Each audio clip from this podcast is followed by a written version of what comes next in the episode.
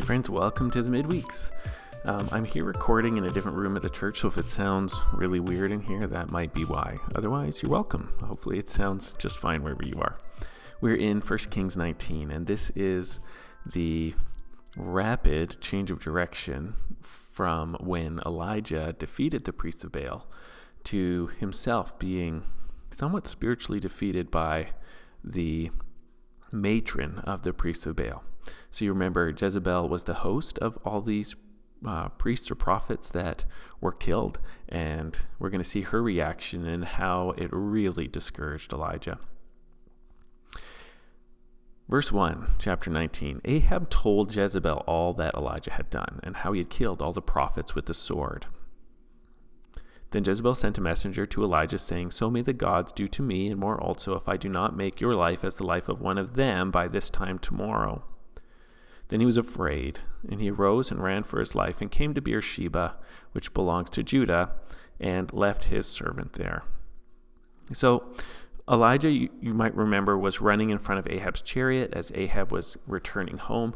And I kind of get the sense that Ahab kind of thinks he's bringing good news to Jezebel. He's telling a cool story. You know, he wasn't mad at Elijah a second ago. He, uh, he seemed to be persuaded by the event, but Jezebel, whose heart is with those prophets of Baal, who introduced them to uh, Israel in a major way, um, she is fuming mad. So she really is the power behind the throne. Ahab is seen as a weak king who is led around by his wife and especially by her anger. And we're going to see this again later on in a worse way.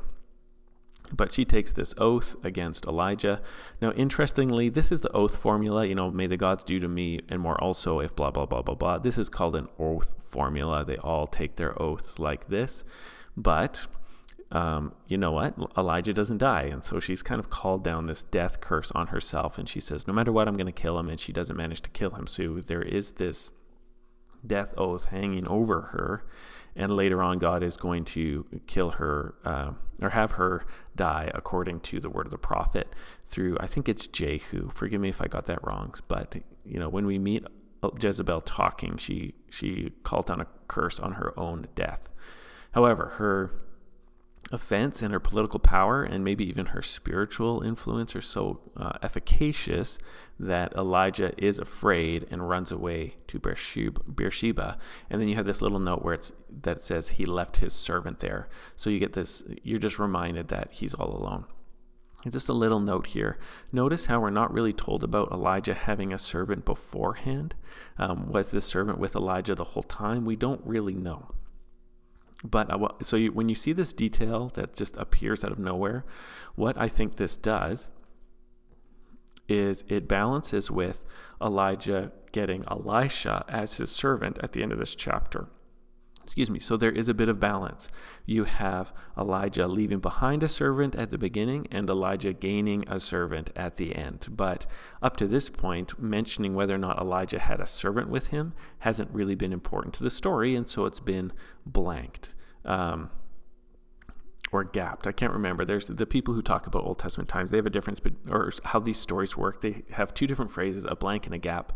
I think this is actually a a gap is when one of them, and I think it's the gap, is when uh, the information is important and it's hidden from you at the beginning but revealed later to add depth to the story, but it is important. Other times it's when the information is blanked, it's not really important. And I think, you know, the fact that Elijah had a servant is blanked. It's just not really important to know. He doesn't really do much important to this story, but he's mentioned here, I think, just to give balance to picking up Elisha later on. But you might remember later on, Elisha has a servant, Gehazi, who gets himself in some trouble. So maybe it's just customary for these prophets to, to have a, a servant with them. And sometimes you hear about them when it's important to the story, and sometimes you don't hear about them when it's not important to the story. Verse 4 But he himself went a day's journey into the wilderness and came and sat down under a broom tree, and he asked that he might die, saying, It is enough now. O Lord, take away my life, for I am no better than my fathers. And he lay down and slept under a broom tree. And behold, an angel of the Lord touched him and said to him, Arise and eat. And he looked, and behold, there was at his head a cake baked on hot stones and a jar of water. And he ate and drank and lay down again. And the angel of the Lord came again a second time and touched him and said, Arise and eat, for the journey is too great for you. And he arose and ate and drank and went in the strength that of that food forty days and forty nights to Horeb, the mount of God. So here is Elijah's discouragement. And you know, I'm not a psychologist and I'm not sure we're called to be psychologists, but we're supposed to try to do some character studies here. Um, Elijah is obviously uh, very, very, very discouraged, and he's praying for death. I think he he had such high hopes when God sent the fire from heaven. Do you remember? He says, "Send the fire as a sign that you're turning their hearts back." And then after Jezebel's fierce response, um, Elijah's confidence that there's been any kind of heart change is destroyed. And I'm not sure how accurate this is. And I think as we read the rest of this chapter, we'll see that God is saying, hey, I'm in control here. So careful with the high highs and careful with the low lows, Elijah. I think that's what's going on here. But anyhow, God is very merciful. Elijah is ready to give up, and God miraculously and supernaturally sustains him, and not just by a miracle like when Elijah was running before the chariot. That's most likely a supernatural strengthening, but it's a supernatural angel who comes with a very natural strengthening of giving him food and drink. And so God is being a good master and a good father here to Elijah in the midst of his great discouragement. And he even knows that Elijah is just a human. And he says, you know, you need to eat because this journey you're going on to Horeb is too far for you without food. And so, um, a very tender scene and good confidence for the people of God that even when we're low, God doesn't necessarily agree with our perspective. In fact, I can guarantee you 100% of the time, he doesn't disagree or he doesn't agree with the perspective of despair, but he responds to it with nurture and strengthening for his people. So, and uh, Elijah goes to Horeb, which is the Mount of God. Verse 9 There he came to a cave and lodged in it, and behold, the word of the Lord came to him, and he said to him, What are you doing here, Elijah? And he said, I have been very jealous for the Lord, the God of hosts. For the people of Israel have forsaken your covenant, thrown down your altars, and killed your prophet with the sword. And I, even I only, am left, and they seek my life to take it away. And he said, Go out and stand on the mount before the Lord. And behold, the Lord passed by in a great a strong wind tore the mountains and broke into pieces and rocks before the Lord, but the Lord was not in the wind. And after the wind, an earthquake, but the Lord was not in the earthquake. And after the earthquake, a fire, but the Lord was not in the fire. But after the fire, the sound of a low whisper. When Elijah heard it, he wrapped his face in a cloud and went out and stood at the entrance of the cave. And behold, there came a voice to him saying, What are you doing here, Elijah? And he said, I've been very jealous for the Lord, the God of hosts. For the people of Israel have forsaken your covenant, throw down your altars, and killed your prophets with the sword. And I, even I only am left, and they seek my life to take it away. And the Lord said to him, Go return on your way to, to the wilderness of Damascus. When you arrive there, you shall anoint Hazael, the king of Syria, and Jehu, the son of Nimshi, shall you shall anoint to be king over Israel, and Elisha, the son of Shaphat of Abel Mahalah, you shall anoint to be prophet in your place the one who escapes from the sword of Hazael shall he shall Jehu put to death, and the one who escapes from the sword of Jehu shall Elisha put to death. Yet I will leave even I will leave seven thousand in Israel, all the knees that have not bowed to Baal, every mouth that has not kissed him. Okay, so this is a longer scene. Elijah comes to this place, this Mount Horeb, and oh, I wish I could check it out right now, but I think this might be also where Moses met with Elijah. You can check that out. I could be wrong, but Horeb is a, a famous mount for me with the Lord. And Elijah's there, and first you have this interchange, like, what are you doing here? And then Elijah says, you know, his complaint, everyone's abandoning you, oh, I'm only left. And then you have these like supernatural devastation effects, and then the low whisper. And the one thing I want to pass say about this is note the part where there's a fire, but the Lord was not in the fire. Um, and after that, the low whisper. Do you remember in the last chapter how God answered with uh, Elijah's prayer? He answered with fire. And so you have this tweaking. Publicly, God shows that He is the God of power. He's the one that answers with fire. He's the one that um, is in control of nature. And yet, that didn't change the hearts of the people. So instead, you have this super, these like natural disasters ending with a low whisper. And then you have the scene repeat itself in one sense. And I think this happened in, in real life. Some people think there's something else going on here, somewhat stylistically. But you have this repetition. What are you doing here? And then Elijah gives the same complaint. And then God talks to him and tells him to go anoint Hazael and go anoint Jehu and go anoint Elisha, and each one of these people will, will, you know, bring death and judgment against Israel. And then in verse 18 it says, Yet I leave these 7,000 in Israel, everyone that has not bowed to Baal. And what you're meant to do as you read this is you're supposed to take these two scenes and you're supposed to say these are the same scene. It's kind of like in Genesis when Pharaoh has these two dreams where first it's the cows and then the sick cows that eat them up, and then it's the corn and the sick corn that eats up the good corn, or maybe I've got the, the order wrong there. And Joseph says these two dreams are one and the same. And we're supposed to read this story, I think, like this is one event as well. And you see the Lord appear to Elijah in these natural disasters, and then there's this low whisper, and that's what God is in. And then you have Elijah told to go and appoint these political disasters, this, this foreign king, and then a king of Israel, and then a prophetic uh, man, Elisha, who does bring judgment as he heals, but he also brings judgment. Um, and then at the end it says, But I have kept for myself, or I will leave 7,000 in Israel who haven't bowed the knee. And you're supposed to say, like, God is ruling through this natural disaster and he's ruling through these political forces, these three different versions, and three is a, is a number. It's, a, it's like a telling a story number, right? How many bears were there? There's three bears. So there's these three paralleled natural disasters and political disasters. But in the end, there's a low whisper, something that you can miss, something that you can ignore, something that you have to be attentive to hear. It's, it's, it's, easy to notice an earthquake, it's hard to notice a whisper.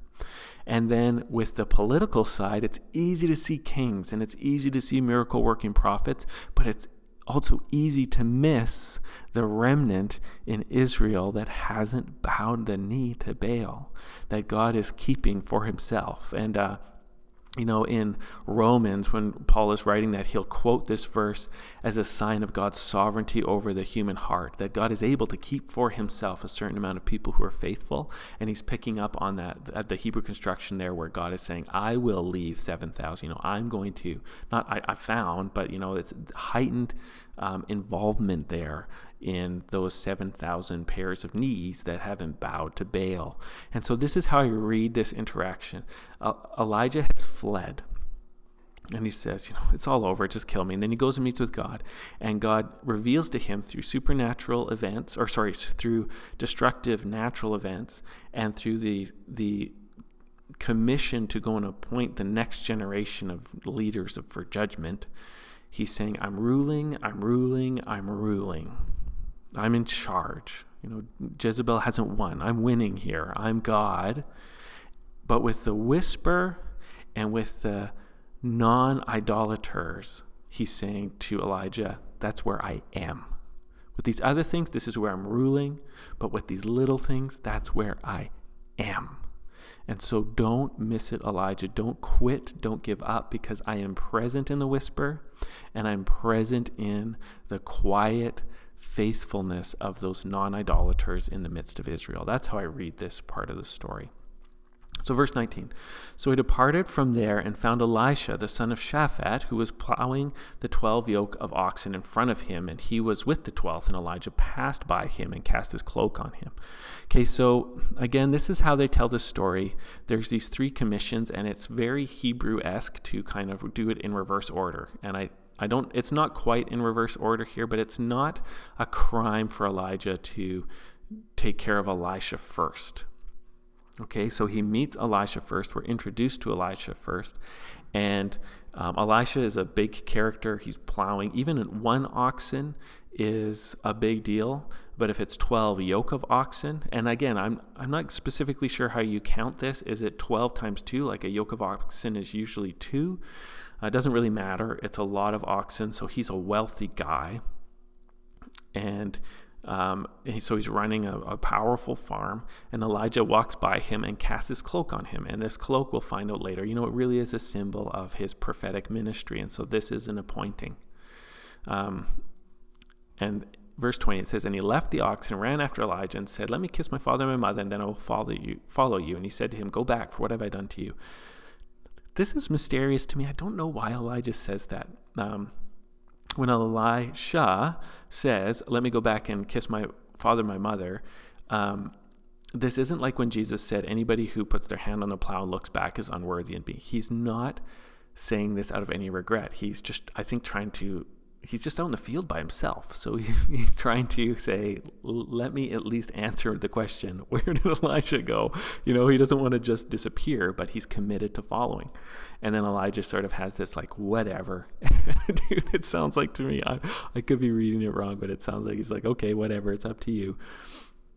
But definitely not like pandering or trying to sell this thing. He's he's definitely leaving the door open for Elisha to quit.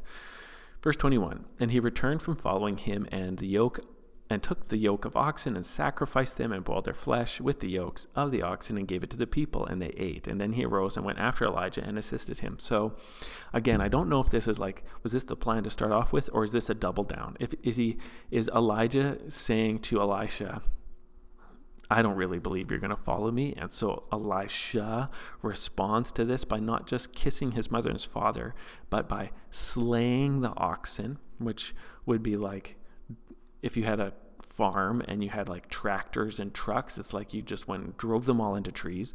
You wrecked your farm and then he fed the people with it. So again, this is generosity. This is a good sign. He's gone and provided a meal. He didn't just like wreck it and leave them to to rot in the sun. He actually provided this like these alms to people. He fed his community with it, and then he arose and went after him. So, this is a great introduction, and it's a good sign for Elisha. Elisha has faith for this calling. Elijah doesn't hardly do anything to win him to the call. And Elisha responds by by uh, destroying his life and accepting the call. And so this is this does remind me of when Jesus called the 12 disciples and he said follow me and it says that they left their nets and their fathers with the nets and the servants and they followed him. So they left their profession and their source of income and security behind to follow Jesus. And Elisha very publicly and dramatically um, destroys his old life in order to follow Elisha. And we, excuse me, Elijah. And this is how we know Elisha. Elisha is like Captain All In. He is, um, he's the one that like pesters Elijah for the double portion later on. Um, and so he's he is a man of great faith, and so he's a good complement to Elijah, who has just come out of a time of of uh, broken faith, of, of bruised faith. And uh, and here we are. We meet Elisha. And so this is a, a, a bit of a crossroads chapter. Elijah does feel like he's he's failed. God says, you know, even if you failed, I'm still in control. I'm ruling over politics. I'm ruling over nation nations, and I'm ruling over hearts. And so there's this call to put Elijah for Elijah to put his faith back in the Lord instead of in his own ministry. But then this chapter very hopefully ends with commissioning a next generation prophet who is a great man of faith. And so may the Lord help each one of us to be men and women of faith who go after God at whatever cost. And, and I know I don't say that flippantly. I know living in Canada, we we are hesitant to pay the price of following Jesus many times. And so I'm praying through that. I'm asking God to lead me in the way to to be willing to do whatever it takes to follow Jesus. And so may the Lord do that for each one of us. Amen.